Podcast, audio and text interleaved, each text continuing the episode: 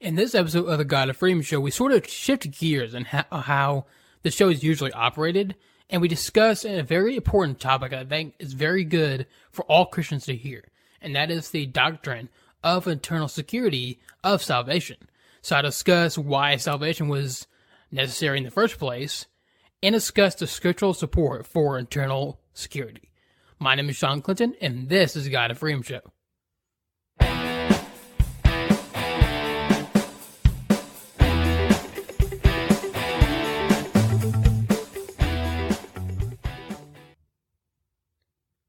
The show is sponsored by Anchor. It's the e- easiest way to make a podcast. So if you always want to start a podcast but didn't know where to begin, Anchor is for you. Anchor is very simple to use, and it is also free. All you do is simply record the audio from your phone, computer, laptop, or wherever, edit it, and then post it. You can monetize it with sponsorship, sponsorships or donation buttons, and you can distribute to sites like a, like Apple Podcasts, Spotify, or web listen to podcasts. Check it out at Anchor.fm or download the app. It's Anchor.fm or download the app. Alrighty, so we are back. I hope everyone has themselves a great week. So, like I said, we're going to be kind of shifting gears on how we usually operate this um the show. Because usually I start with politics, and then get into kind of a kind of a church culture thing, and then get into more of a theological topic. But this time around, we're going to actually just focus the entire episode on a theological topic. And again, that is the doctrine of eternal security. So we have a lot to cover in this topic because it's very vast. It's not just really the eternal security part, but more also get a bit is just really explaining why salvation was necessary in the first place. So again, we have a lot to cover. So let's go ahead and jump right into it. So as we dive in into this episode, um, the first question that should that really will come to mind is, you know, what is eternal security? What does that um, term mean? How does it, you know, relate to Christians and all that? So first off, the word uh, eternal obviously means like forever. It's often used for um, with, with Christianity when referring to the afterlife, to heaven or even hell. Either if you're a Christian, of course, if you believe in Jesus, you will spend an eternity in heaven in the presence of God's glory. But if you don't believe in Jesus, you spend an eternity in hell, in eternal punishment, in eternal punishment. So again, eternal means um, like forever. So security obviously means like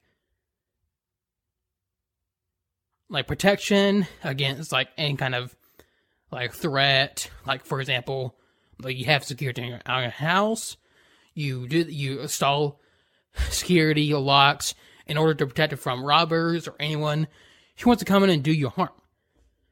So security means basically protection. So when you combine when you have the phrase eternal security, so what this means in terms for Christianity it refers to salvation. And so, again, eternal security means it's the idea that you can't lose your salvation in Jesus Christ. Especially once you're truly, you're truly saved, you're um, sealed by the Holy Spirit for all eternity. And no matter, like, really, no matter what you do, how bad you sin or whatever, you can't lose his uh, his salvation for you. And so the reason why I'm kind of I talk why I'm spending an entire episode on this topic right here is is due to two posts I read over the week because I originally was going to do this, but when I read these two posts and more more or less the comments in these posts, it really just kind of stirred up something in me, and I guess the Holy Spirit was moving through me and guided me to to really do this episode because I think it's a, it seems to be a very for some reason a very controversial topic that gets people's nerves up for some reason and just people are just very confused about it. And so the first post I, I saw over the week was it was something by John MacArthur. And I guess it came from a blog post in Grace to You and but John MacArthur's uh, Facebook page um, posted it. And so here's what the post says right here. The idea that a Christian can backslide and lose his salvation also impugn, impugns Christ's promise to eternal to eternally preserve the people he saves.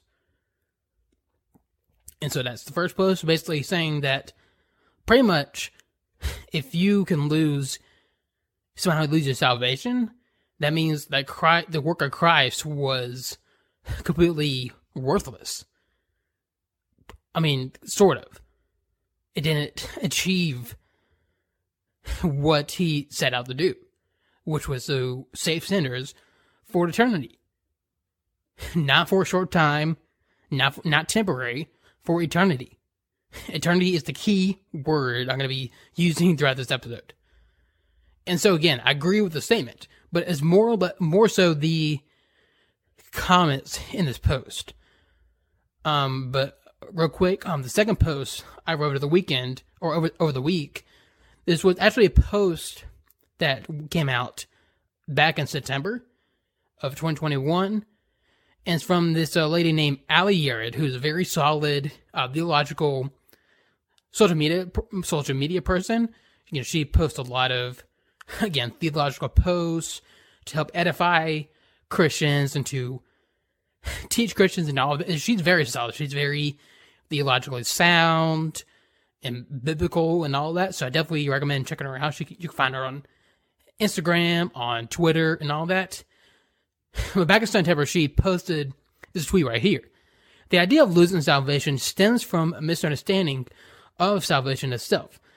Offer correction to anyone who is willing to hear, but do not put up with false teachings. You do not earn your salvation and you do not keep your salvation. God grants salvation and he keeps his people. Again, I absolutely agree with these two statements. But the comments on these posts are what really bother me. In a lot of ways, that really just kind of caught my attention, just really stirred up something in me. Was just everybody, there's a bunch of people who just absolutely don't like don't like this doctrine. They they just deny it and they seem to downright hate it. But there's an element of hatred for the doctrine of eternal security.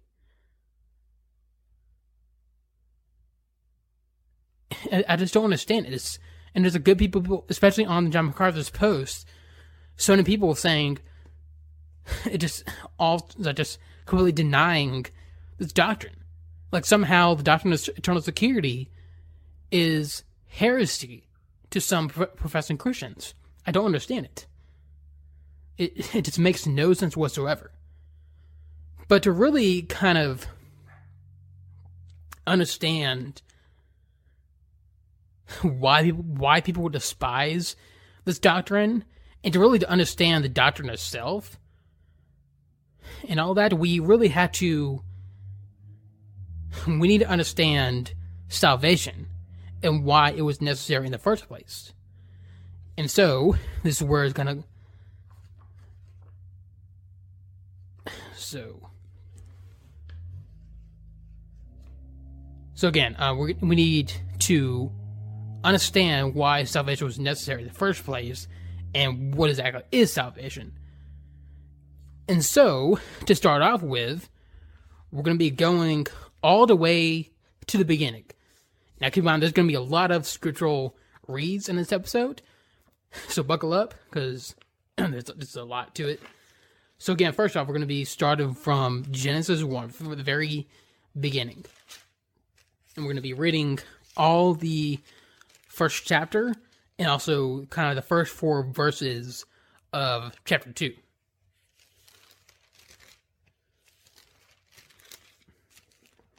get to to it.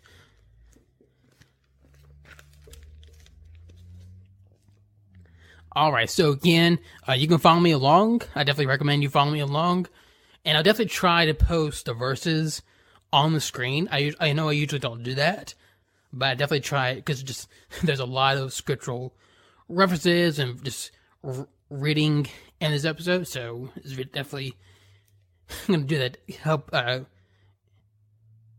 help people. It'll be easier to keep up with. So again, we'll be starting from Genesis one, and I'll be I'm reading from the uh, New American New American Standard Bible for anyone who wants to read that translation to help to follow me along better. Anyways, so Genesis one, starting from verse one. In the beginning, God created the heavens and the earth. The earth was for- formless and void, and darkness was over the surface of the, of the deep, and the Spirit of God was moving over the surface of the waters. Then God said, Let there be light. And there was light. God saw that the light was good, and God separated the light from the darkness. God called the light day, and the darkness he called night. And there was evening, and then and there was morning one day. And then God said, Let there be expanse and expanse in the midst of the waters, and let it separate the expanse. Sorry, let it, let it separate the waters from the waters. God made the expanse and separated the waters which were below the expanse from the waters which were below above the expanse. And it was so. God called the expanse heaven, and there was evening, and there was morning, a second day. Then God said, Let the waters be low below the heavens be gathered into into one place, and let the dry land appear. And it was so. God called the dry land earth, and gathering the gathering of the waters he called seas. And God saw that was good. Then God said, Let the earth sprout vegetation, plants yielding seed, and fruit trees on the earth, bearing fruit after their kind with seed, with seed in them. And it was so. The earth brought forth veg- vegetation, plants yielding seed after, after their kind, and trees bearing fruit with seed in them after their kind. And God saw that it was good. There was evening, and there was morning, a third day. Then God said, Let there be lights in the expanse of the heavens to separate the day from the night, and let them be for signs and for seasons, and for days and for years. And let them be for lights in the expanse of the heavens and to give light on earth. And it was so. God made the two great lights, the greater light to govern the day, and the lesser light to govern the night. And he made the stars also. God placed them in the expanse of the heavens to give light on, on the earth, and to govern the day and the night, and, and to separate the light from the dark and f- f- the light from the darkness. And God saw that it was good. There was evening and there was morning, a fourth day. Then God said, Let the waters teem with swarms of living creatures, and let the birds fly above above the earth and open the spans of the heavens. God created the great sea monsters and every living creature that moves, with which the waters swarmed after their kind, and every winged bird after its kind, and, saw, and God saw that it was good. God blessed them, saying, Be, fr- be fruitful and multiply, fill the waters and the seas, and let the birds multiply on the earth. There was evening and there was morning, a fifth day.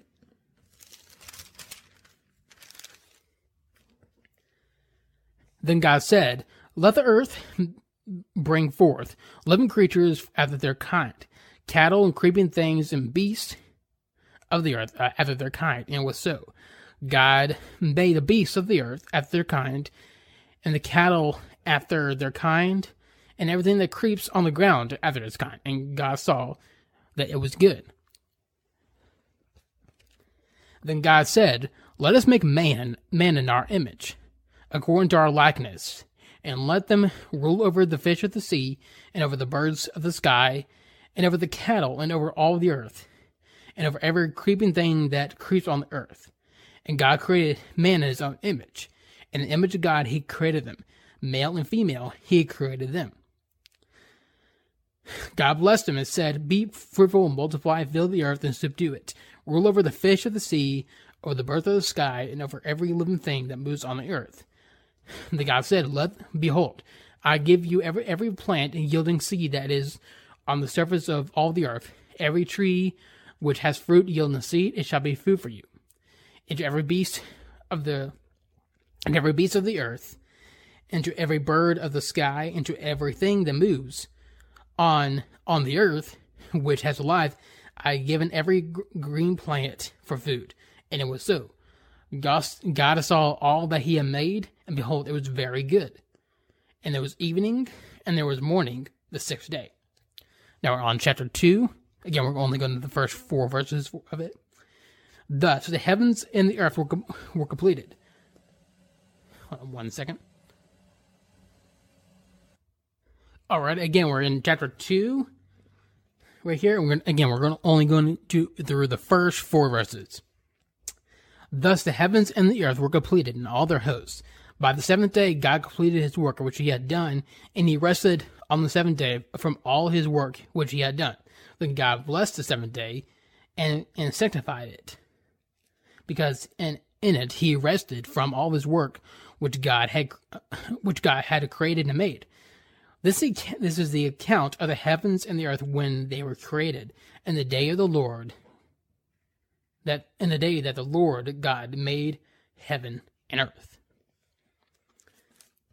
Alrighty, so that that right there from Genesis one all the way to Genesis two, verse four, is the account of the creation of all of everything, of the universe, of the animals, the birds, just everything, us, the hev- heaven, angels, all of it. It's so fascinating to read, go back through it. Through creation, just how just this magnificent. God's glory and His power is, right here, and is one cool thing that I just kind of come to discover, not really discover, but just have observed going through Genesis to going going through the New Old Testament overall, that just just how much of it, just pretty much everything in the Old Testament, and of course the New Testament, uh, uh, obviously, it all points to Christ. It's so fascinating. So even from the very beginning of of, the, of Scripture. So again, let me go back to Genesis 1 real quick.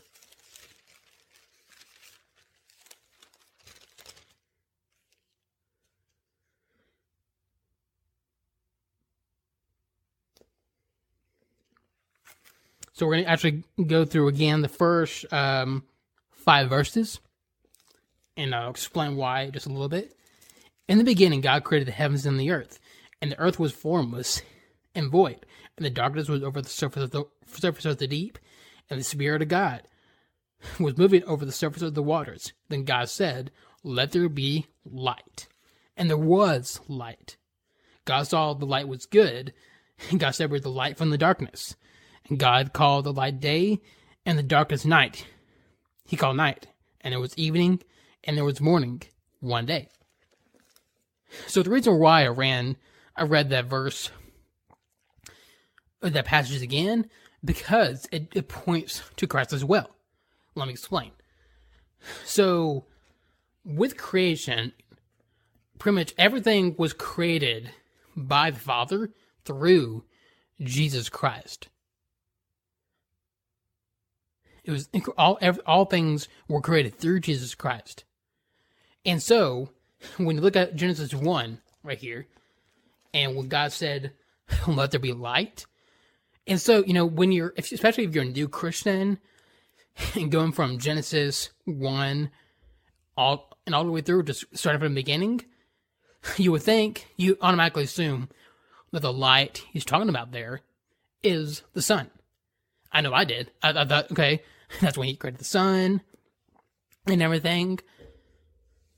But when you get down to the fourth day, that's when he created the sun and the moon and all the stars. As in, in other words, all the planets, all the galaxies as well. And so, when you go through that, you kind of puzzle for a second, like, wait, he created the light, or he, he called for or created or made the light in in kind of the beginning of the chapter. When you go down a little bit, it said here's when he created the sun and the moon. I'm confused. And it can be confusing, but you gotta kind of read it carefully and everything because, and also read other passages all throughout scripture to kind of help really explain this. So the light that Jesus, that, that is talked about here in Genesis right here is actually Jesus. Now, I'm not saying, I am not saying, let me be clear, I'm not saying that J- Jesus was created. He was not created. he has always been because obviously Jesus is God. That's very that's very obvious. And so, but this light right here was pre-incarnate Christ. Because I notice, because I notice in the in the language of the patches in the passage, it said God said, "Let there be light." Not that He created light, but just let, let there be light. And so, and you notice the Spirit of God, that's the Holy Spirit, was moving over the surface of the deep. Right there. And so, also with the power of the Holy Spirit, the light of Christ, the pre incarnate Christ, was brought forth, which created the light of the world. And that's very key because if you read, if you go on to, especially the New Testament, it's um, Jesus himself says that he is the light of the world. So let's go first to John chapter 8, verse 12.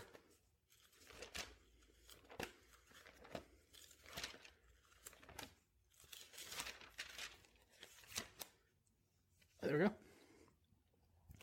So again, John chapter 8, at verse 12.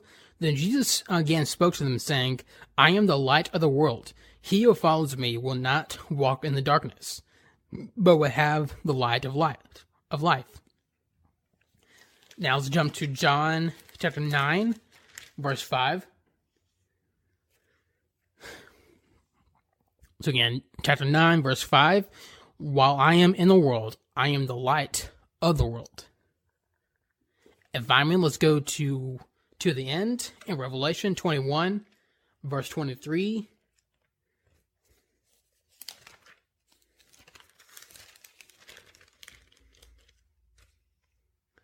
So again, um, Revelation 21, verse 23.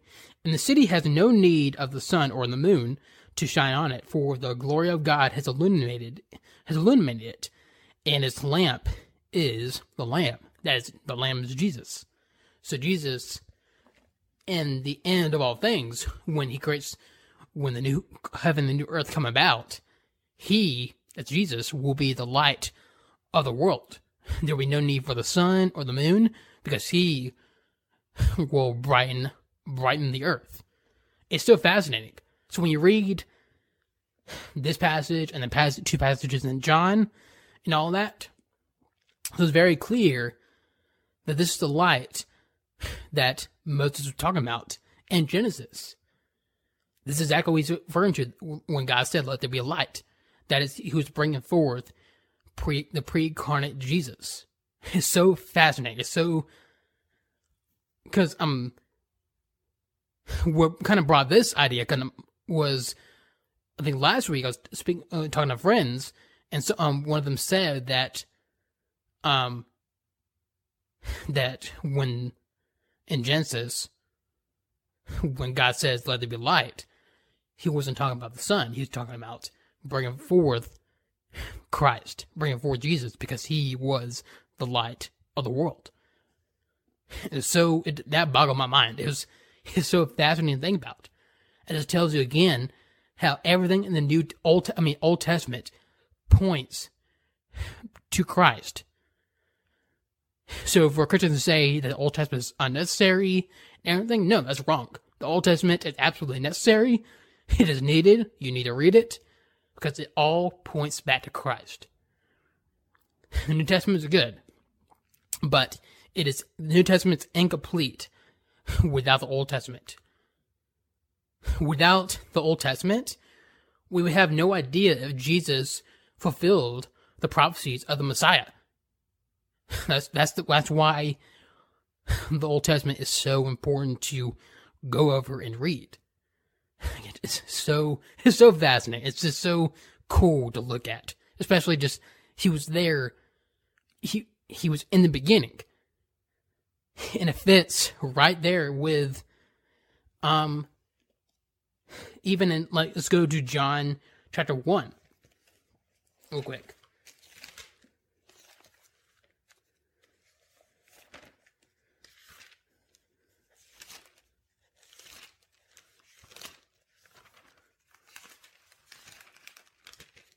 So again, John chapter 1, we're going to go from verses 1 through 5. In the beginning was the Word, and the Word was, was with God, and the Word was God. He was in the beginning with God. All things came into being through him, and apart from him, nothing came into being that has come into being. And in him, life, and the life of. In him was life, and the life was the light of men. The light of men. The light shines in the darkness, and the darkness did not comprehend it. That, see that, that that just that is so darn fascinating. That's just so cool right there. It's so cool kind of seeing the parallel between beginning of John and and also the beginning of Genesis. So obviously when John was writing this gospel, he was going over Genesis. He was going back to Genesis and just kind of going through it just to get the parallels so it's again it's so fascinating. So again, one more verse I'm gonna go to real quick. That is Colossians one, verse sixteen.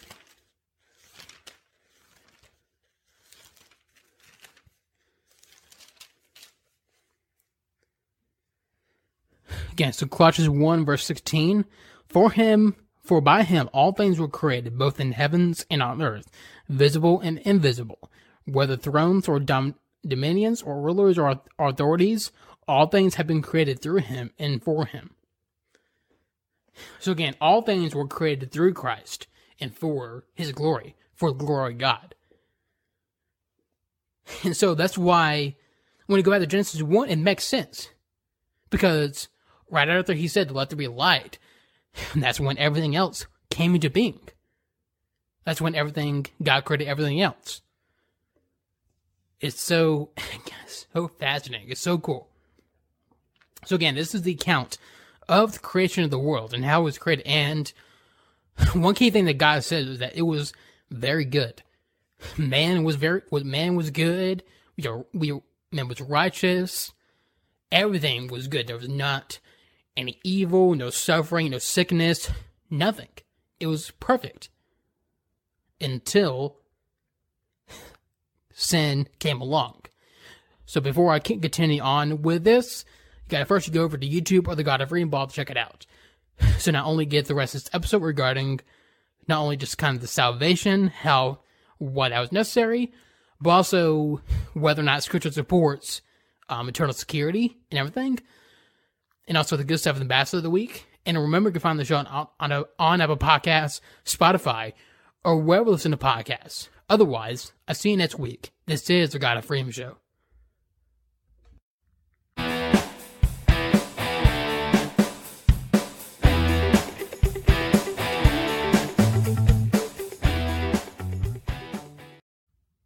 All right, let's uh, continue. Let's continue on right here.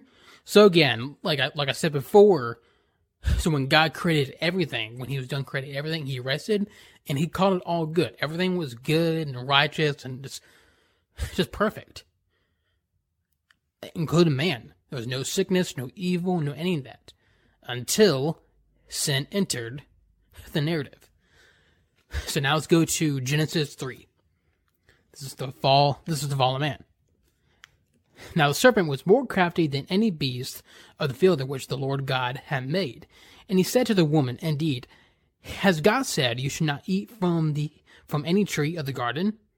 See, right there, the serpent, this aka Satan, was twisting what God said. And he was, you know, saying, Eve, has God really said? That's how, that's how he still works today. When we're tempted to, to, to, to commit a sin or to do something that is contrary to what God des- designed and what He said, and, and contrary to His commandments. Satan always uses that, always uses that line, saying, "Has God really said? Has God really said that pride is bad? Has God really said homosexuality or any t- type of sexual um, immorality is bad? Has God really said that mediation or witchcraft is bad and all that?" So that's that's how He works and that, that's how it worked from the beginning. That's how he he'll work until he's ultimately destroyed. The woman said to the serpent, "From the fruit of the trees of the garden we may eat, but from the fruit of, of the tree which is in the middle of the garden, God said you should not eat from it, or touch it, or you will die." The serpent said to the woman, "You will surely not die, for God knows that the day that in the day you eat from it, your eyes will be opened, and you will be like God, knowing good and evil. See, again, that's another tactic he plays.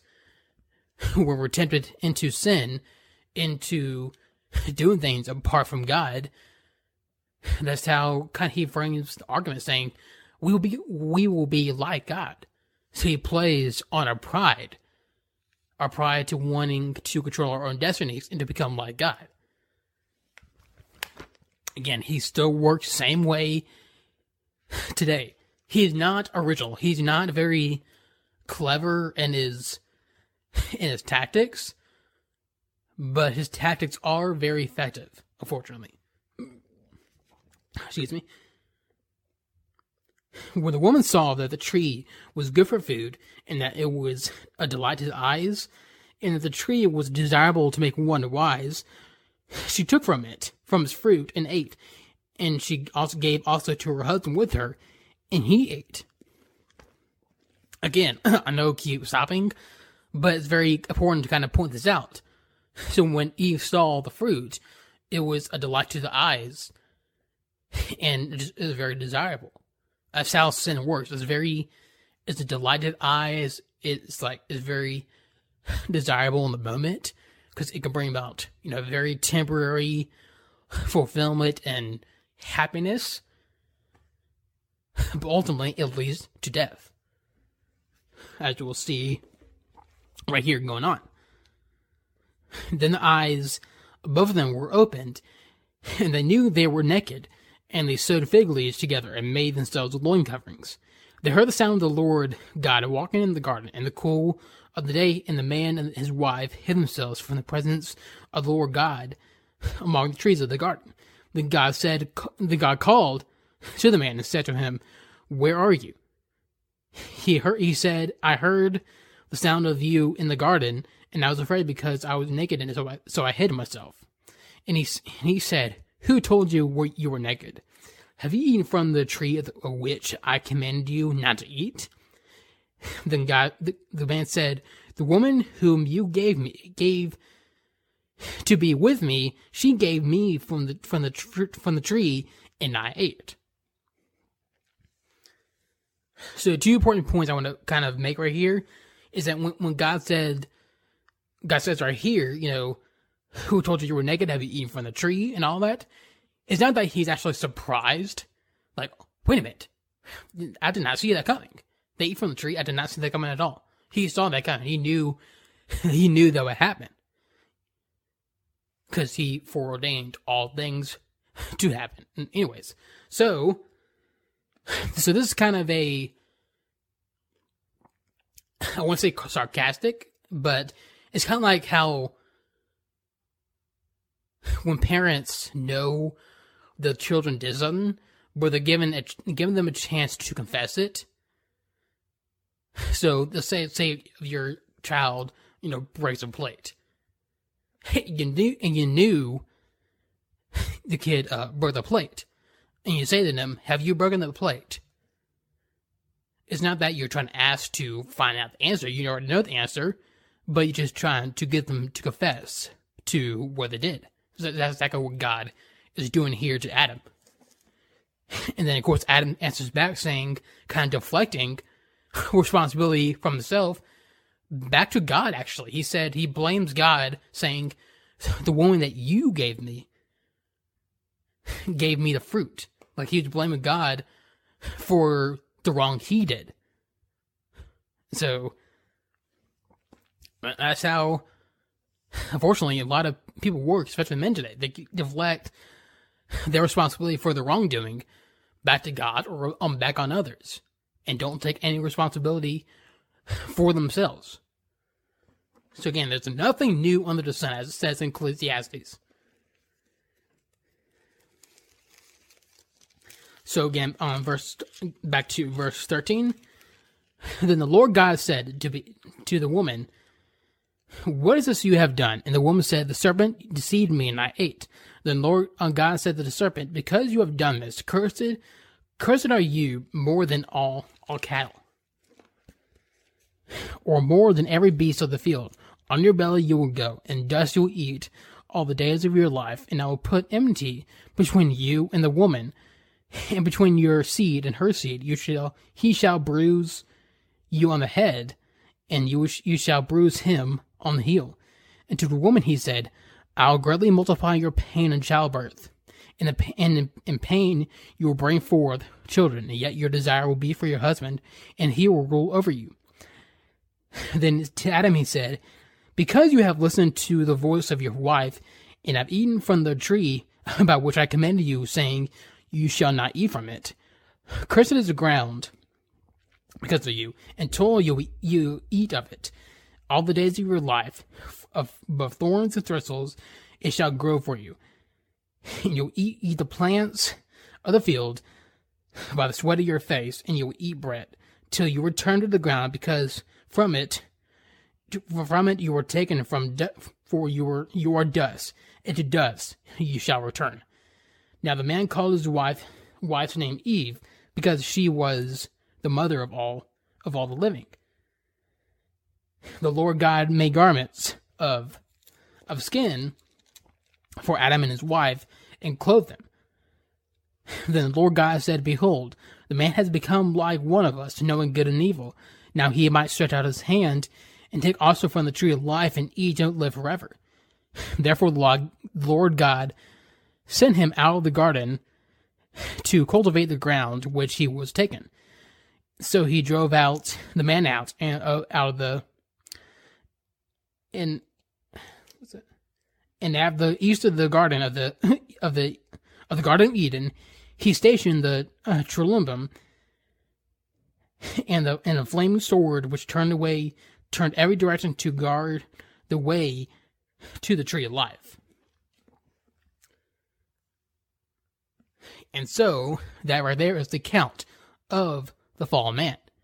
And even from just from here on Genesis 4, 5, and 6 and on, you see just man completely just fall apart. You get in Genesis 4, the first murder.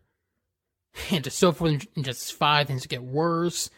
Genesis 6, man, it's so evil that God just completely destroys him. But still, of course, keeps Noah alive to keep the human race going. And because, again, sin has entered, has sin, because sin entered the narrative, as God said, the, the ground was cursed. That's why people work very hard to cultivate the ground in order to simply grow food because of sin. The reason why we have sickness, viruses, cancer, and all that is because sin, sin entered the world. We have, we have suffering, evil, wars, and all that is because of sin. It's not because your personal sin, for example, made you sick. It's sin in general is what brought off brought on the sickness. Is what made the sickness sickness in the first place, in which you contracted. And so, this is the state of mankind to this very day. It is very obvious. And so, let's go to Ecclesiastes uh, chapter 7, verse 20.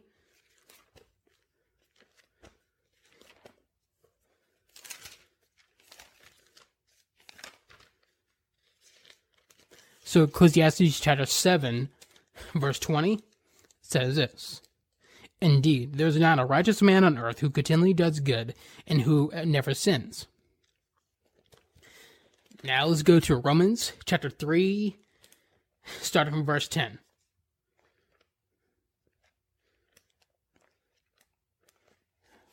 Far.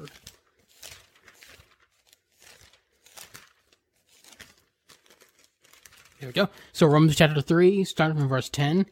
As it is written, there's none righteous, not even one. There's none who understands, there's, no, there's none who seeks for God.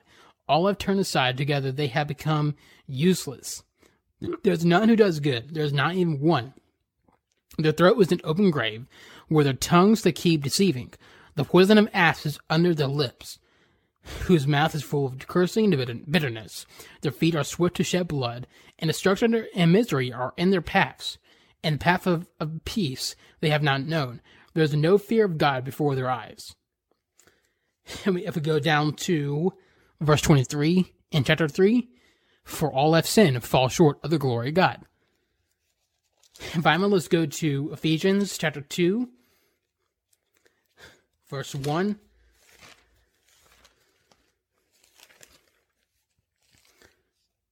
So again, Ephesians chapter 1, starting from, sorry, Ephesians chapter 2, starting from verse 1.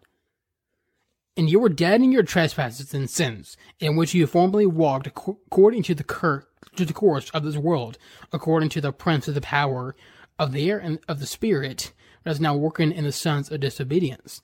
Among them, we too sh- uh, all formerly lived in the lust of the flesh, indulging desires of the flesh and of mind and were by nature children of wrath, even as the rest. So this right here describes the nature of mankind, the depravity of mankind. So it says Romans, there's none good. There's none who is righteous. There's none who does who does good and in, the sight of God. So from a human perspective, we see very we, we might look at a person and say, "Oh, he's he's a good man, he's a good person, and all that." But according to God, especially if he's apart from Christ, he's not good, according to God's definition definition of good. Because God made good, He made righteousness, so all that is under His definition of good is according to what He designed, not according to what we think so again, this is the the nature of man. This is where the concept of total depravity and reformed theology comes from. It comes from, especially a lot of these passages, that just just describing the nature of man and how we, in our natural selves, apart from Christ, we did not see God. We did not seek either God naturally. We hate God. We rebel against Him. We uh, we, we go after our own desires, our own lust, everything. We live in sin, everything. We are children of wrath apart from Christ. But God. Uh, that's the, some of the best words in Scripture. That's right there. It is, but God. So let's continue in Ephesians right here, starting from verse 4 in chapter 2. But God, being rich in mercy, because of his great love which he with which he loved us, even though, even when we were dead in our transgressions, he made us alive together with Christ.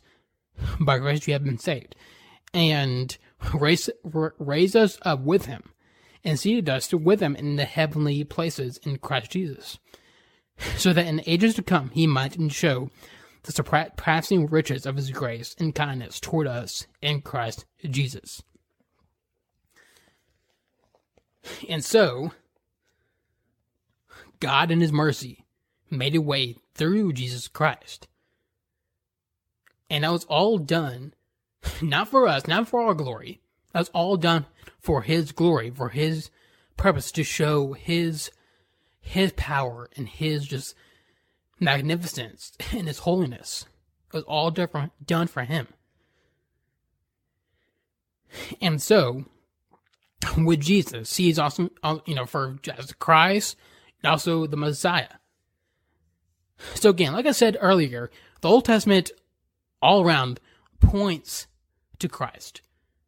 From the very beginning of Genesis, all scripture points to Christ from the very beginning of Genesis to the end of Revelation. It is so fascinating. And if you read kind of throughout the Old Testament, you see different prophecies many different prophecy, prophecies of of the Messiah. It's very fascinating. So first, so we're only going to read just a few of these prophecies because there, there are so many all throughout the Old Testament. But first, we're going to start with Psalm, Psalm chapter 2.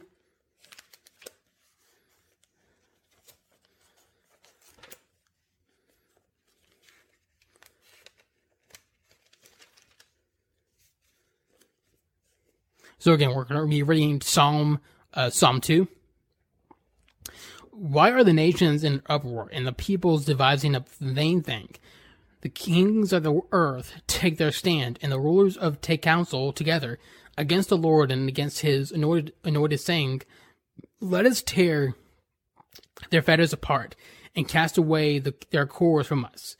He who sits in the heavens laughs, the Lord scoffs at them. Then he will speak to them in his anger and terrify them in his fury, saying, But as for me, I have installed my king upon Zion, my my holy mountain. I will surely tell the, of the decree of the Lord. He said to me, You are my son. To get, to, today I have begotten you. Ask of me, and I will surely give the nations of your inheritance. In the very ends of the earth as your possession, you shall break them with an iron rod, you shall shatter them like earthenware. Now therefore, O kings, show discernment. Take warning, O judges of the earth. Earth, worship the Lord with reverence, and rejoice with trembling. Do homage to the Son, that he not become angry, and you sh- and you perish in the way, for his wrath may soon be kindled. How blessed are all who take refuge in him. So right there, right there, it points that is the anointed king, his king, the son, that is Jesus. That is who God is talking about, right? That that is Jesus, God the Son, God in flesh. This is pre-incarnate Christ, and so what this prophecy is really referring to, if you look at it, is referring to the second coming of Christ, when He will establish His kingdom and wipe out all evil, all the evil kingdoms, and establish His establish His throne, and those who who are not in him, who don't believe in him, and just don't obey him, will face his wrath and face his judgment. But those who are taking to take refuge in him, who believe in him and surrender to him and follow him, they they will be protected by him. They will spend an eternity with him. Again, this is in Psalm two. This is in Psalm two before in the Old in the Old Testament. This is the time of David. So this is at least when this chapter. I'm pretty sure this is when the chapter was written. I'm pretty sure this is from David. I could be wrong, but pretty sure Psalm two, the verse beginning Psalms, are all from David. So that just tells you, even back to Moses, even back to the beginning to the fall of man, you see prophecies of Jesus. That tells you That's this was God's plan from the very beginning, before the foundation of the earth, the foundation of everything. It's so fascinating. So next, let's go to um, Isaiah uh, seven fourteen. All right, so again, we're in Psalm or no, Isaiah chapter seven, verse fourteen. Therefore, the Lord Himself will give you a sign. Behold, a virgin will, will be with child and bear a son, and she will call his name Emmanuel, which mean which means God with us. So this is referring to the prophecy of how um, Jesus will be born. Will be, will be born. He will be born through a virgin birth. And it says in uh, I won't turn to it, but in prophet Jerem- in the in the book of Jeremiah, it says where he be born, and, and then Jeremiah prophesies that Jesus will be born in Bethlehem. So now let's go to Isaiah 9. We read in verse 6.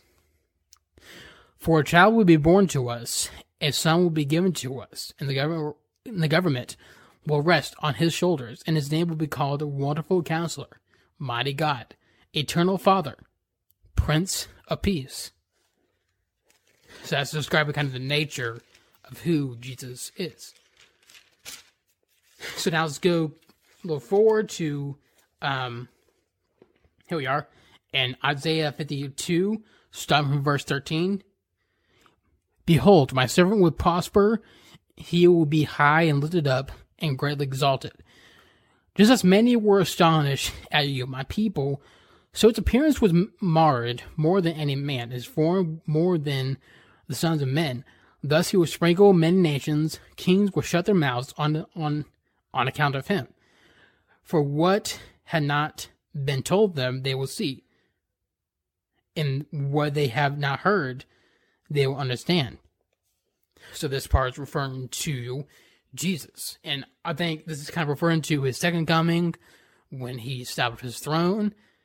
And every again, every knee will bow, every tongue will confess that he is Lord. And now we're on to Isaiah 53, which is kind of one of my favorite prophecies of of the Messiah. It's, it's really cool. So we can actually be reading the entire chapter. So again, uh, Isaiah 53. Who has believed our message, and to whom has the arm of the Lord been revealed?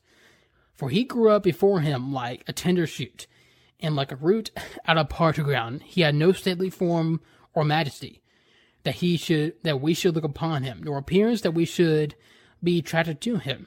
He was despised and forsaken of men, a man of sorrows and acquainted with grief, and like one from whom men hide their face. He was despised, we did not esteem him. Surely our griefs he himself bore, and our sorrows he carried. Yet we ourselves esteemed him, esteemed him stricken, smitten of God, and afflicted. But he was pierced through for our transgressions; he was crushed for our our iniquities. The chastening of our well-being was fell upon him, and by scourging we are healed. All of us, like sheep, have gone astray. Each of us had turned to his own way. But the Lord has caused the iniquity of us all to fall on him. He was oppressed and he he was afflicted. He, he, he did not open his mouth, like a lamb that is led to slaughter, to slaughter, and like like a sheep that is silent before it, its shears. So he did not open his mouth. By oppression and judgment he was taken away. And for, as for his generation, he was considered who considered that he was cut off out of the land of the living for the transgression of my for the transgression of my people to whom the stroke was due. His grave was designed to wicked men, he was uh, with a rich man in his death, because he had not he had done no violence, nor was any deceit in his mouth. But the Lord was pleased to crush him, putting him to death, to putting him to grief. If he would render himself as a guilt offering, he would he he will see his offspring. He will prolong his days, and the good pleasure of the Lord will prosper in his hand. As for the anguish of his of his soul, he will see it and be satisfied. By his knowledge of the righteous one, my servant will justify the many, and as he will bear the iniquities. Therefore I will allot him a portion with the great, and he and he will divide the booty with the strong, because he poured out himself to death, and was numbered with the transgressors. Yet he himself bore the sins, the sin of many, and interceded for the transgressors. So again, this is kind of again one of my favorite prophecies of the Messiah in the Old Testament. Um, if you have not um, kind of looked it up or not um, heard or listened to it, I definitely recommend going to, I guess, the G3 website or even the G3 app and look up um, this past conference and uh, back in back in October with John MacArthur's sermon on Isaiah 53 because he breaks it down. He's just he breaks it down excellently. He is very he exposits the passage the passage so just wonderfully and it's and it, it, was awesome. It's a very a well done sermon, and like I said, you know he refers to Isaiah as the very first gospel of Scripture, and it is true. that is, this Isaiah perfectly describes this gospel. You know, he came to save sinners and everything. He was put to death, and even to the details of his burial when Nicodemus and the Joseph were the ones who uh, put him in. I'm pretty sure Joseph, Joseph's tomb, and both Nicodemus and Joseph held perform the burial ceremony and all that. And then it kind of refers to kind of his resurrection and now he'll be giving given the throne. So fascinating, so fascinating to see. And so that's that just the just a few other prophecies of the Messiah in the Old Testament. It, so it's so awesome to see just how everything in the New Old Testament points back to Christ. And so, speaking of Christ, let's talk about him. And, you know, how exactly he fulfilled the prophecy. So, first off, he fulfilled the prophecy of the virgin birth and also being born in Bethlehem. So, now let's go to Luke chapter 1. We're starting from verse uh, 26.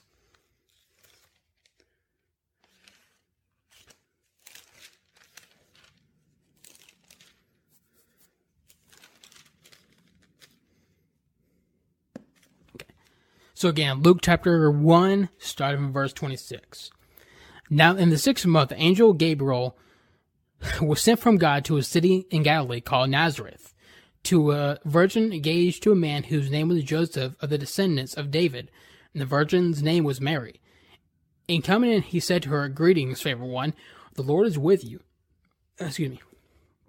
But she was very perplexed at this statement and kept pondering what kind of salutation this was. The angel said to her, Do not be afraid, Mary, for you have been found found favor with God. And behold, you will conceive in your womb and bear a son, and you will call him you shall call him you shall name him Jesus. He will be great and he sorry. All right, sorry about that. Let's continue on here. Um, starting verse thirty-two, he will be great. He will be great and will be called the Son of the Most High and the Lord God will give him the throne of his father David, and he will reign over the house of Jacob forever, and his kingdom will have no end. Mary said to the angel, How can this be, since I am a virgin? The angel answered and said to her, The Holy Spirit will, come upon you, and the power of the Most High will overshadow you, and for that reason the Holy Child will be called the Son of God. And behold, even your relative Elizabeth has also conceived a son in her old age, and she she who also called barren is now in her sixth month. For nothing will be impossible with God. And Mary said, Behold, the bond, bondslave of the Lord, may it be done to me according to your word. And the angel departed from her. And so, now let's go to Luke chapter 2, start from verse 1.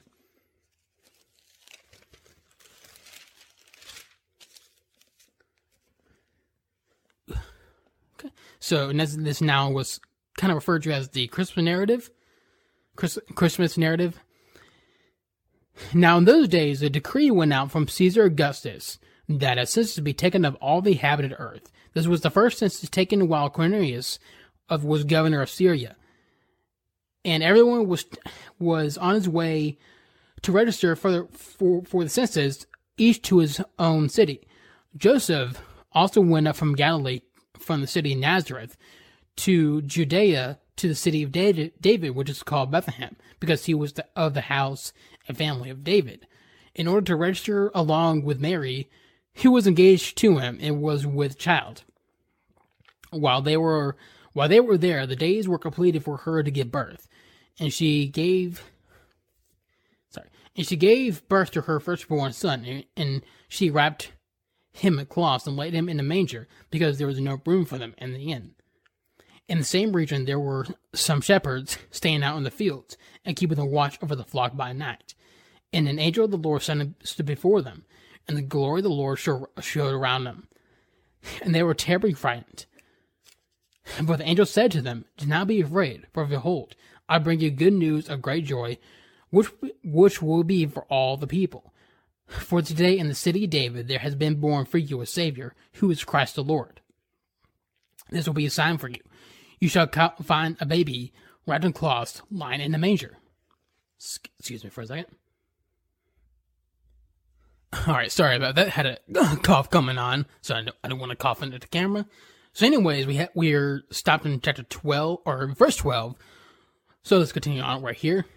This will be a sign for you. You shall find a baby wrapped in cloths, lying in the manger. And suddenly there appeared with with the angel a multitude of the heavenly hosts, praising God and saying, Glory to God in the highest, and on earth peace among men with whom he is pleased. Pleased.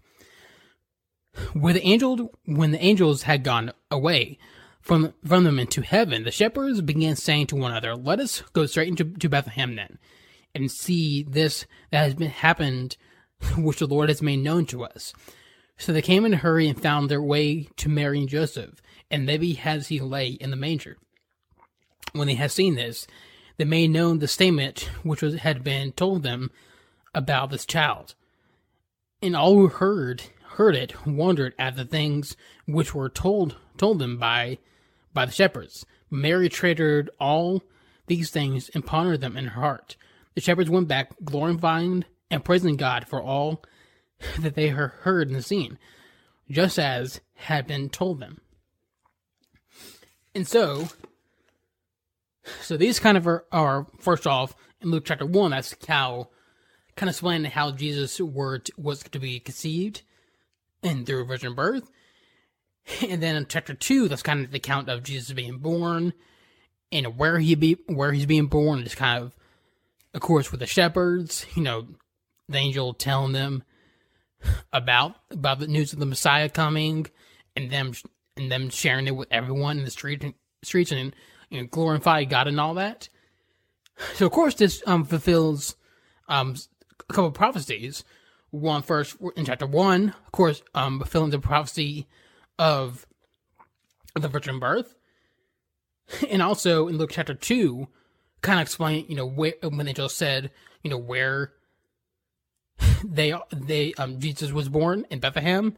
That of course fulfills the prophecy in Jeremiah, where he said the Messiah will, as where the Messiah will be born. It's so fascinating. So kind of the next part we're going to go through is kind of how Jesus fulfilled the prophecy of of the Messiah in the first place, and how in which was to come to save sinners. So first, let's go to Matthew chapter one. Oops.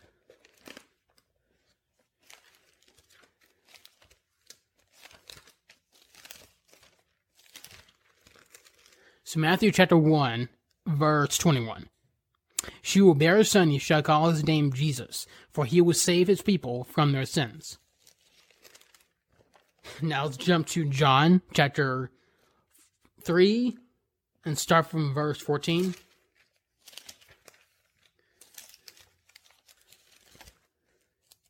Here we go. So again, chapter th- John chapter 3, starting from verse 13 or 14. As Moses lifted up the serpent in the wilderness, even so the Son of Man must be lifted up, so that whoever believes will in him have eternal life. For God so loved the world that he gave his only begotten Son, so that whoever whoever believes in him shall not perish, but have eternal life. For God did not send the Son into the world to judge the world, but that the world might be saved through him. He who believes in him is not judged. He who, he who does not believe has been judged already because he has not believed in the name of the only begotten Son of God. and this right here, excuse me for a second, this right here kind of really fulfills the prophecy of what Jesus came to do and how it came about. Where, you know, Jesus says, the Son of Man must be lifted up, and whoever believes in him will have eternal life, and whoever does not believe in him has been condemned already and will perish away. And so, how he filled that out, fulfilled that out was, as it says in um, Isaiah, he was pierced through for our transgressions. He was, you know, pierced for our transgressions and, you know, scorned and just everything. And that's exactly what happened. He was beaten, he was pierced, and he was, you know, slashed with he, he was flogged, and ultimately he was pierced by the nails, of course, on his hands and feet, and nailed to a cross where he was crucified. That was all done to him. And so when when this happened, he was taken on the the God's wrath onto himself. This is the very wrath that we ourselves deserve because of our sins. The death that he um that Jesus um took took is exactly this exact death that we deserved because of our sins. But he himself took our place and took on the full wrath of God. This is where the idea of penal substitutionary atonement comes from. Where Jesus being killed on the cross fulfilled and satisfied God's wrath for his elect. And as it says, and it was complete, as he Jesus himself says in John chapter 19.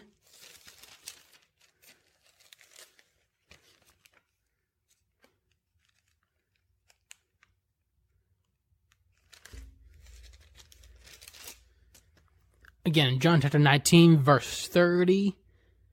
Therefore, when Jesus had received the sour wine, he said, It is finished.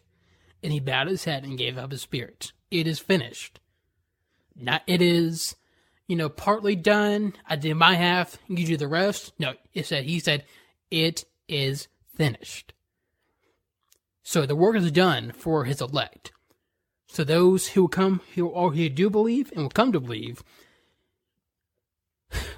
he they will be redeemed through Jesus Christ, through his death, burial, and resurrection. the work is done. So because of this, we do not have to walk perfectly aligned with the law. We, we do need to obey God's law, of course, like his moral law and all that. But we do not have to be we're not going to be perfect. We were never going to be perfect in the first place. But we don't have to worry about, oh my gosh, if I make a mistake, I'm done. No. And we don't have to worry about our good works or not because our good works, none of that does anything. So we don't have to worry because we are saved by grace. Because of the death, burial, resurrection of Jesus Christ, we are saved by God's grace their faith in Jesus Christ alone. So let's go to Romans 11 and verse 6.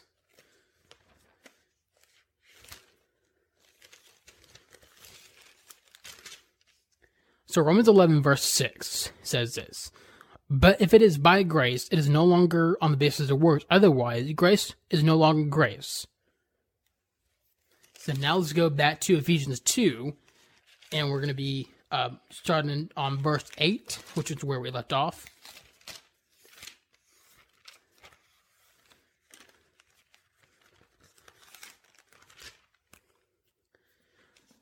So again, Ephesians 8, sorry, Ephesians 2, verse 8, start verse 8.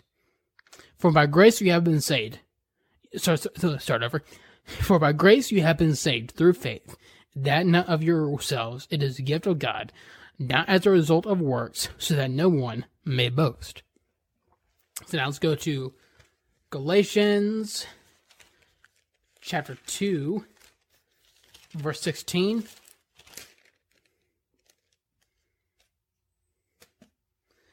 Nevertheless, knowing that a man is not justified by the works of the law, but through faith in Christ Jesus, even we have believed in Christ Jesus so that we may be justified by faith in Christ and not not by the works of the law, since by the works of the law no flesh will be justified. So again, by the works of the law, through you know good works and all of that, we cannot be justified because, or apart from Christ, that work is filthy, filthy rags. It is nothing because we ourselves are not righteous.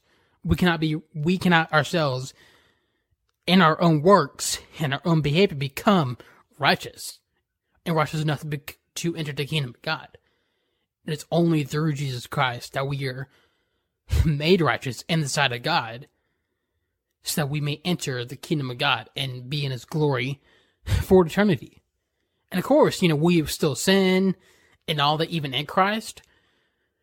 But because of the death, burial, and resurrection of Jesus Christ, we are his his righteousness is imputed on us. As says in um, 2 Corinthians chapter 5, verse 21.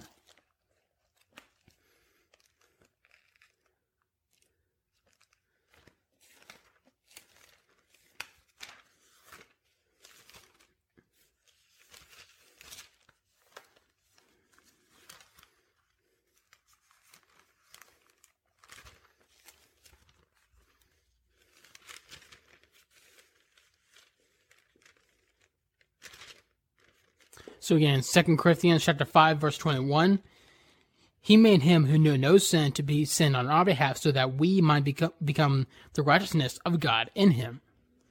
So his righteousness was imputed on us. oh, no, so when God sees us, he sees the righteousness of Christ. So that's how it works. It's not that we, of course, we were made completely righteous in, in eternity. We will sin no, no more in eternity. But right now, in our flesh, we still battle in our flesh, we still battle sin. But when God looks at us, he still see he sees the righteousness of righteousness of Christ. It's it's so fascinating. It's so just wonderful. It's just his mercy and grace. Everything, even when we don't deserve it. We do not deserve his mercy or grace. We deserve his wrath. but still, he's faithful to forgive and because of his love for his people, for his elect, he gave his son to take to take our place on the cross in order to in order so that we can be redeemed. Again, this is all done for him, for his glory, and not for ours. and again, all this was foreordained by God before the creation of the universe. All of it nothing took him by nothing, none of it took him by surprise. Not the fallen man, none of it. None of it took him by surprise. He knew that he would have redeemed his elect through through the death, burial, resurrection of Jesus Christ.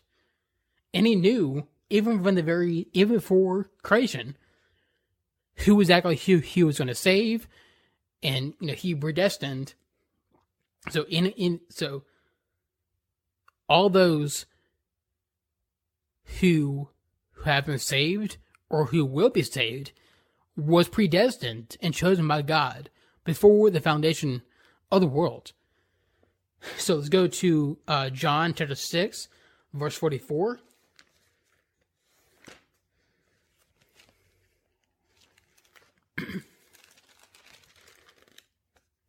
so John chapter 6, verse 44 no one can come to me unless the Father who sent me draws who sent me draws him, and I will raise him up on the last on the last day. So we, in our natural state, cannot go to God. We cannot desire. We don't desire God in a natural state. We simply don't. We hate God, but it's only through is when the Father, through the Holy Spirit, changes our hearts and draws us to Him and redeems us and, the Father redeems us through Jesus Christ. So, so, so the process of being saved is basically the Holy Spirit draws us to the Father, and the Father redeems us through the Son, through Jesus Christ. so fascinating. So that's why that's where the whole you know the whole depravity of man comes from. That's why I really press in on that because people believe that we we can come to faith in Christ on our own. That we we can, you know, that we are, we still have good in us and are good enough to still desire God. No, we cannot desire. We don't even choose God. He chooses us. He chooses who He was going to save. As it says, let's go to Romans chapter eight, start from verse twenty-eight.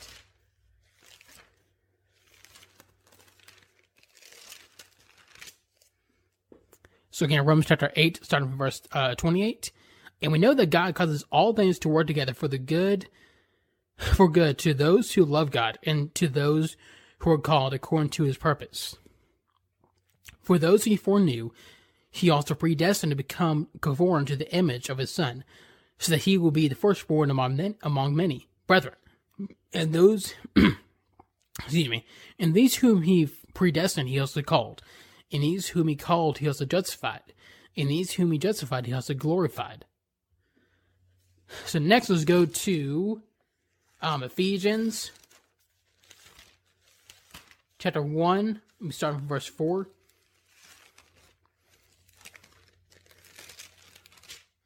So again, Ephesians chapter 1, starting from verse 4. Just as he chose us in him, in him before the foundation of the world, that we will be holy and blameless before him and for him. In love, he predestined us to adoption as sons through Jesus Christ to himself according to the kind nat- intention of his will, to praise the, to praise to the praise of the glory of his grace, which he freely freely bestowed on us in, in the beloved in him we have have redemption through his blood, the forgiveness of our trespasses according to the riches, riches the riches of his grace, which he lavished on us in all in all wisdom and insight. He made known to us the mystery of his will according to his contention, which he purposed in him, with a view to an administration suitable to the fullness of the times that is the summing up of all things in Christ, the things in heavens and things on earth, and things on the earth. In him we also we have attained an inheritance, having been predestined according to his purpose, for the works for works all things out of the counsel of his will. So two things. One, again, this is all done, like I repeat keep repeating, this is all done for his glory, for his purpose, to to to build up his kingdom, to establish his kingdom. So it was not done for our glory. Yes, we are saved, our sinners are saved, but it was not done for our glory or purpose. If that makes sense. And so again, it says in Romans and here Ephesians that we, his elect Christians, those who believe today and those who who will come to believe, were predestined if, before the foundation of the world he they were chosen before the foundation of the world to be redeemed through Jesus Christ. This is where the doctrine of election comes from. And so, this is the gospel right here. This right here is the gospel. While we were dead in sin, God made a way through the death, burial, resurrection, the resurrection of Jesus Christ that we may have our sins forgiven and spend an eternity in His glory all done for his glory and purpose. That is the gospel right there. That right there is the gospel. And it's, it's so wonderful and it's fascinating.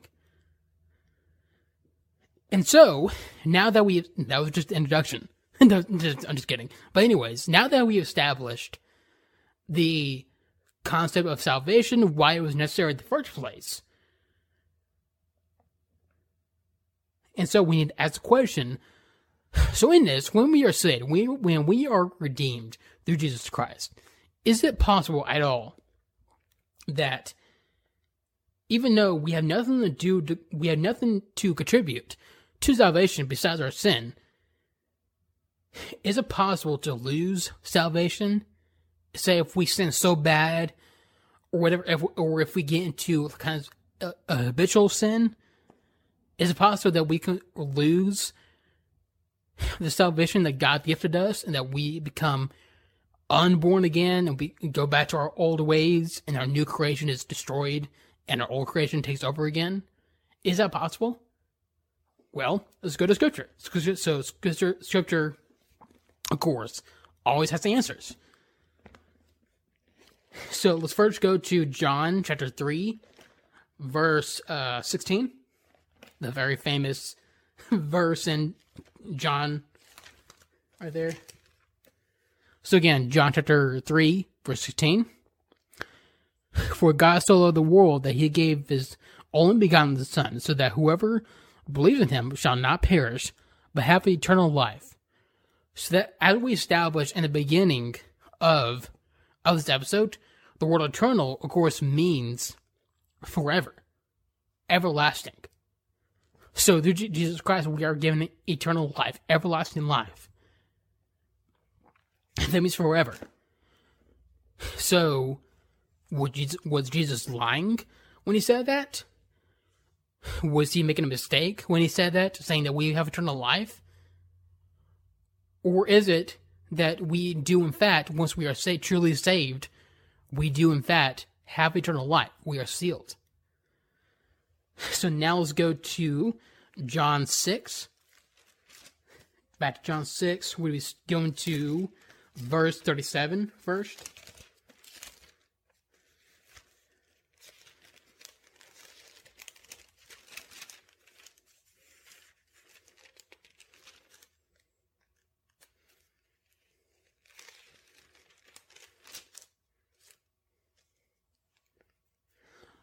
So again, um, John chapter 6, at verse 37, all that the Father gives me will come to me, and the one who comes to me I will certainly not cast out.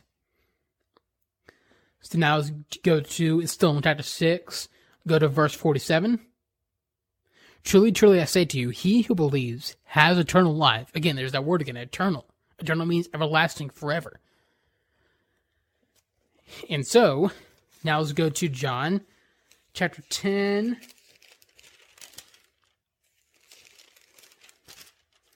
John chapter 10, starting from verse 27. My sheep hear my voice, and I know them, and they follow me. And I give eternal life to them, and they will never perish, and no one will snatch them out of my hand. My Father, who has given them to me, is greater than all, and no one is no one is able to snatch them out of my out of the Father's hand. I and the I and the Father are one. And so, so what, especially this passage right here, but it's saying that nothing can snatch us out of the Father's hand, and we He will not cast us out once we are redeemed through Jesus Christ. So now let's go back to Romans we're back to chapter 8, actually. And we started from, um, from where we left off in verse 31. What then shall we say to these things? If God is for us, who is against us? He who did not spare his own son, but delivered him over for us all, how will he not also with him freely give us all things? Who will bring a charge against God's elect? God is the one who justifies. Who is the one who condemns? Christ Christ Jesus is the one who died, yes. Rather rather who was rather who who was raised, who is at the right hand of God, who was, who also intercedes for us. Who will separate who will separate us from the love of Christ? Will tribulation or distress? Or persecution or famine or nakedness or peril or or sword? Just as written, just as, as it is written, For your sake we are being put to death all day long. We were considered as sheep to, to be slaughtered. But in all things we overwhelmingly conquer through him who loved us. For I am convinced that neither death, nor life, nor angels, nor principalities, nor things present, nor things to come, nor powers, no height, nor depth, nor any other created thing will be able to separate us from the love of God, which is in Christ, Christ Jesus our Lord.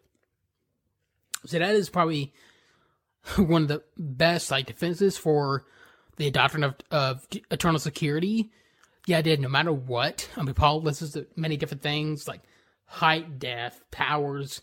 None of that can snatch us away from the love of God, from from His hand. None of it. He will not cast, cast us out. That's very important. And so let's go to first, Second Corinthians. I mean, Second Corinthians chapter one, verse 30, uh, 22.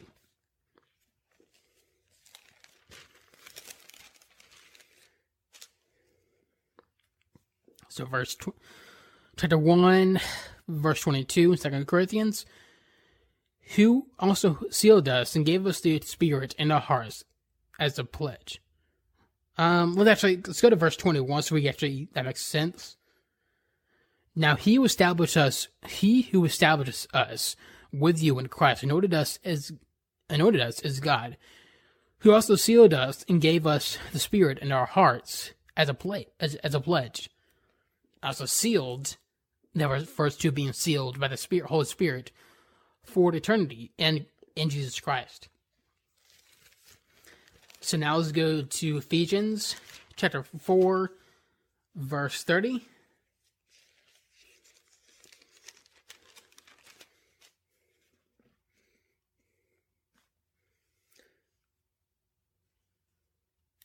So again, Ephesians chapter 4, verse uh, 30. Do not grieve the Holy Spirit of God, by whom you were sealed for the day of redemption. And finally, let's go to 1 John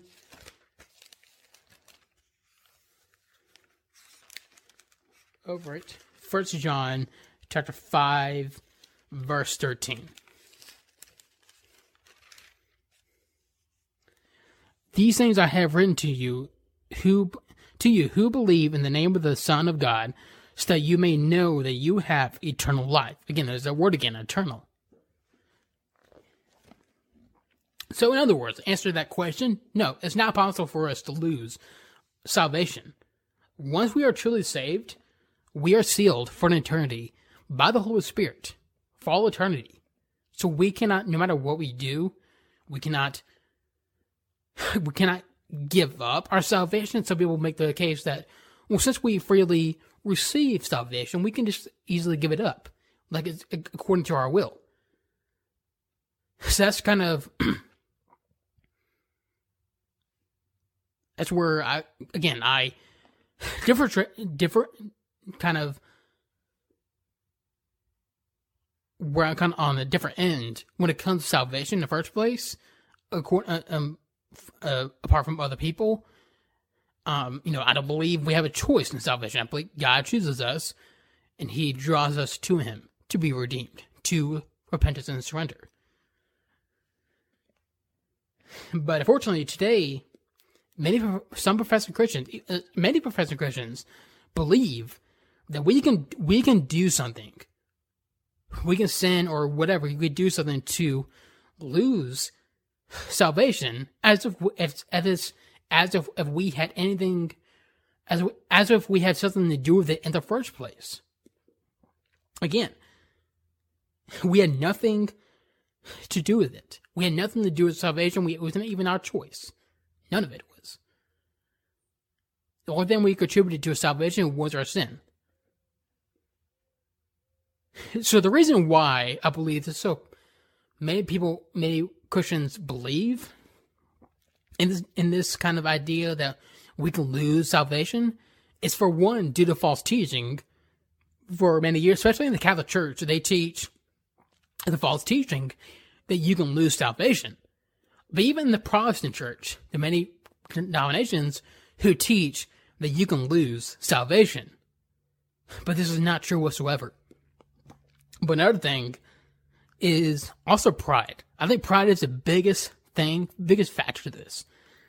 So in a pride, we can we believe that we can control our destinies, control, you know, where we go in our life. We we control our steps. We determine our paths and all that. We decide whether we want to follow God or not. And we just hate the idea that we might not be controlled over something in our lives, including salvation. And this is big the biggest reason I believe that why people despise despise and hate reformed theology. Because reformed theology destroys pride. It completely destroys it. It destroys the pride of man and brings glory back to God. Um I want to read a tweet real quick. So this is Oh, come on. Just give me a second. Peter's being. Done. There we go. Pull it up. There we go. So this is a tweet from Josh Buice, who is a pastor over at Pray's Mill Baptist Church in Douglasville, Georgia, and also is the head of uh, G3 Ministries. And he tweeted out this out the other day. The doctrine of election crushes the pride of, pride of humanity and elevates the sovereignty of God and leads the church to praise God. and this is so true, the doctrine of election in Calvinism, Reformed theology, completely destroys the pride of human, the pride of man, the pride of humanity. And it gives and it elevates God to his rightful place.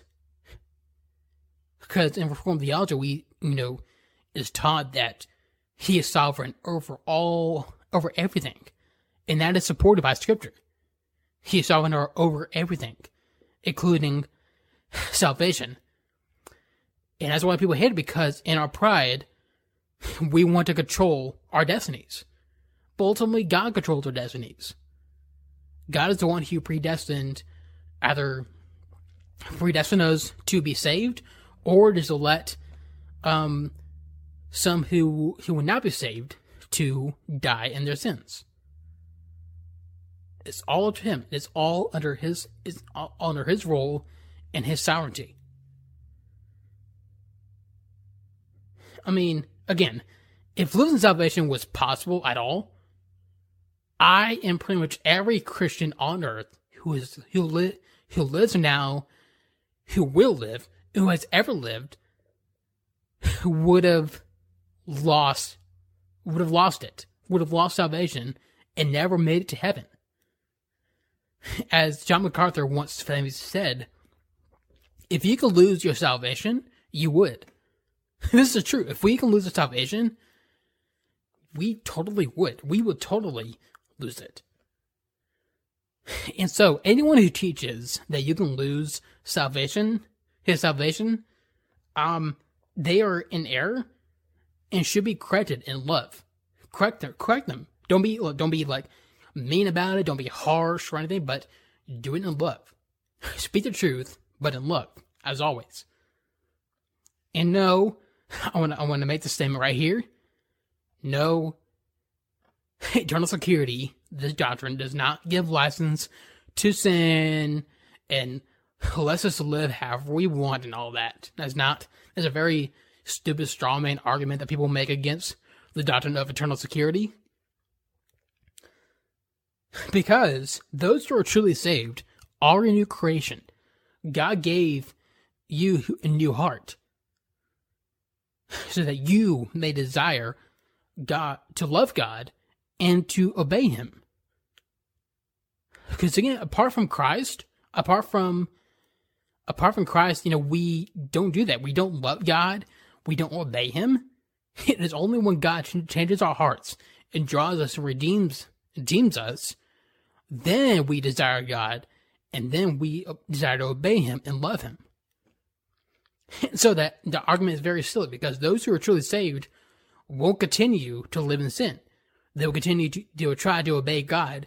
I mean, of course, we're not gonna, we're not gonna be perfect. We will sin because we are battling, battling our flesh, our flesh every day.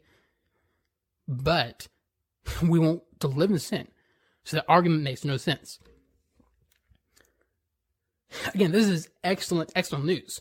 That once you have we have truly repented is surrendered to Christ, eternal punishment turns into eternal security. That is excellent, excellent news. It should actually bring us great comfort. As it brings us comfort that we, you know, we didn't have anything to do with salvation in the first place, and we could do nothing to lose it. That is very comforting. That brings assurance to folks. And so, again, if you believe that you can lose your salvation, I encourage you to really study this issue. Go go to the scriptures, go to the Bible, read it for yourself, study it for yourselves. And I and I pray that you that God will show you and open your eyes to the truth. And to the truth that you are sealed. If you're if you're truly in Christ, you are sealed for an eternity. And again, this is all done for his glory. All of it was done for his purpose and glory. So even when we make it to eternity in heaven, we will be united and be in the presence of his glory. And all like all these stupid things we talk about politics and everything, that wouldn't matter because we will be in his presence. All that would matter is him and our praise and worship of him. And even when the new heavens and new earth come about, when all sin, all evils are wiped out, all glory will go to Him. We will spend eternity worshiping and praising Him, not praising ourselves. All that pride will be gone. That is the good news of the gospel of Jesus Christ, in that which Christians should continue to preach to the world, and so that God can use this preaching to build up His kingdom and continue to draw in His elect for His glory alone. And so that concludes our topic on on eternal security. And hope this edifies edifies you, encourages you, teaches you. I hope even God uses it to draw his draw in his elect. Again, against this show, this show, this whole show is done for His glory and for His purpose, as all things should. It says in First Corinthians, whether you eat and drink, do it all for the glory of God. That's exactly how, as Christians, we should live our lives. Alright, so now let's continue on in our uh, kind of walkthrough through the book of Acts. So last week we left off in um, chapter, we're still in chapter 13. We left off with verse 11 when Paul and um, Barnabas and his, you know, all of them were beginning to start their the missionary journey and everything throughout throughout the world as Paul brings the uh, gospel to the Gentiles and everything.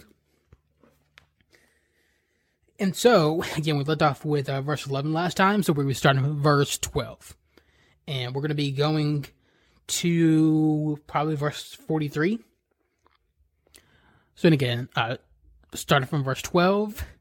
Then the pro- proconsul, proconsul, proconsul, whatever, believed when he saw what ha- had happened and being amazed at the teaching of the Lord.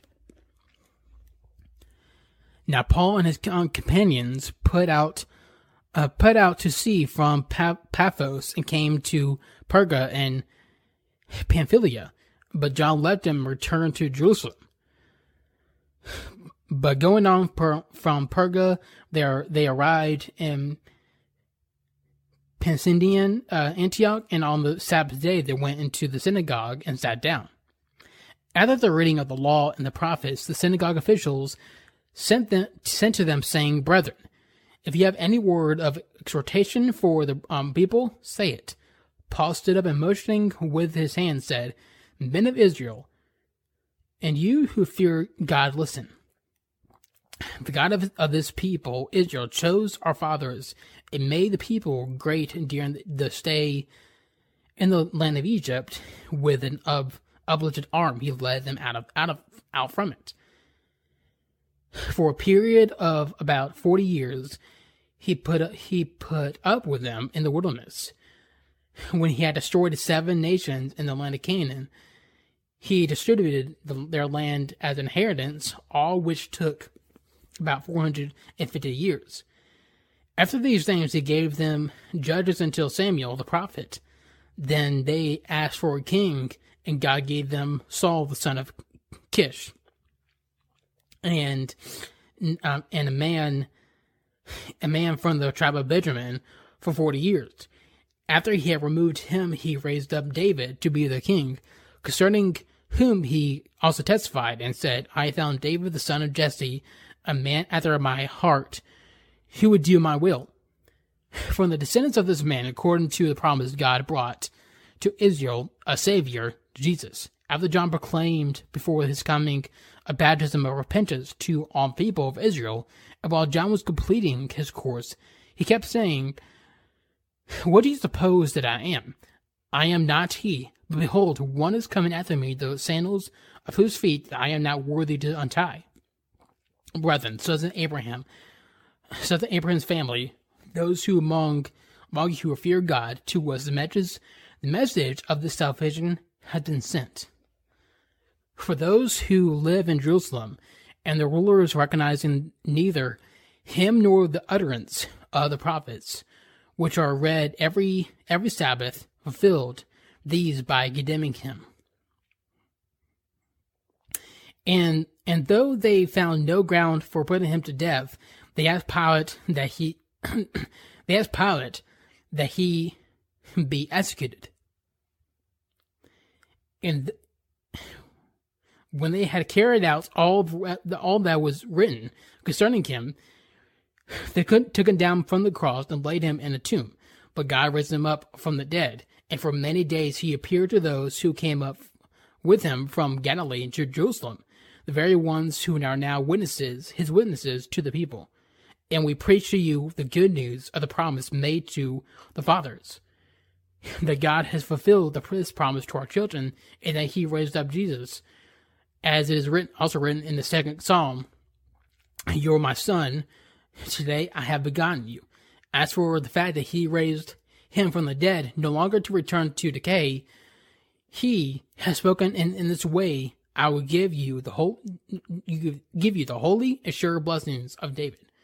Therefore, he has also says in another psalm, "You will not allow your holy one to undergo decay." For David, after he had served the purpose of God in his own generation, fell asleep and was laid among his fathers and underwent decay. But he whom God raised did not undergo decay. Therefore, let it be known to you, brethren, that through him forgiveness of sins is proclaimed to you. And through him, everyone who believes is free from all things from which he had not be, could not be freed through the law of Moses.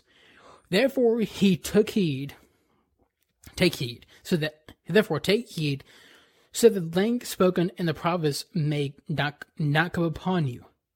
Behold, ye scoffers, you and marvel and perish. And marvel and perish, for I am accomplishing a work in your days, a work which you will never believe, though someone should ascribe it to you. As Paul and Barnabas were going out, the people, the people kept begging that these things might be spoken to them in the next Sabbath. Now, when when the meeting of the synagogue had broken up, many of the Jews and the of the and of the God fearing uh, God fearing proselytes followed Paul and Barnabas, who was speaking, speaking to them, urging them to continue to, to continue in the grace of God.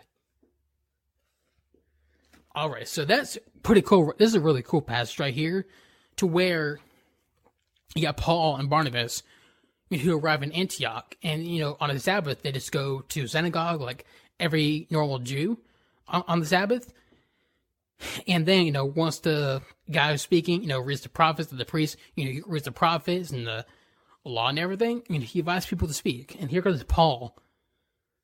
Again, this is in a synagogue where many, many of them denied Jesus.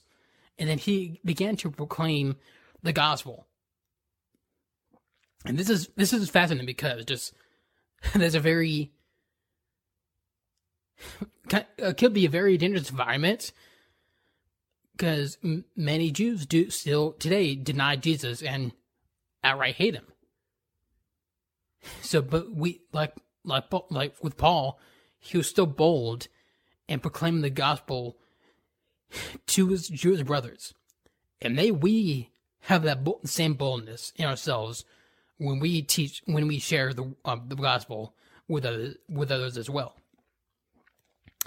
Alrighty, so that is in that part. So now let's go on to the good stuff of the week.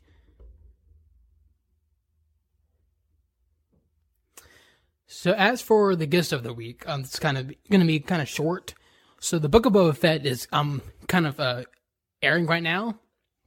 So the Book of Boba Fett it follows obviously Boba Fett and his adventures. Kind of it starts from where he first um got out of the um of the pit which he fell in in episode six. Excuse me, sorry about that. And you know how he came out surviving that and all the troubles he went through and everything. But one thing I want to comment on real quick, that's something very cool that happened in this past episode with the number of cameos that happened. First off, we see uh, Mando from The Mandalorian, the, the main the main guy his name is Din, I believe. And we also see uh, Baby Yoda, or AKA Grogu, being trained by Luke. We do see Luke in this episode, as well as R2. We also see Ahsoka. and apparently we see Ahsoka and Luke interacting with each other. It kind of is very is a uh, apply imply that you know they already know each other. They met uh, you know kind of a while back and everything.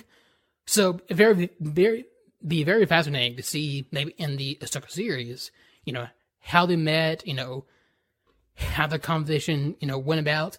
I'll just watch an episode just them of just them talking about Anakin and all that because that that conversation was pretty pretty cool, even though it was very short. And among that, you know, we see another Clone Wars character. His name was uh his name's Cad Bane, who's kind of a pirate and bounty hunter. So it's very cool to see him in live action as well.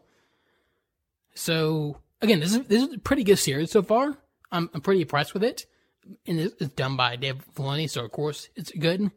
I can't wait to see you know how Obi Wan does and how the Ahsoka series does. It's gonna be very fascinating.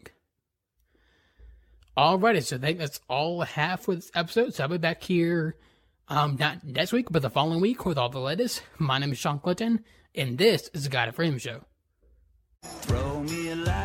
If you enjoy this episode of the God and Freedom Show, don't forget to like, share, and subscribe. Rem- remember, you can find the show on Apple Podcasts, Spotify, or wherever you listen to podcasts. This episode is brought to you by Anchor. Thank you for listening and watching, and as always, all glory to be to God.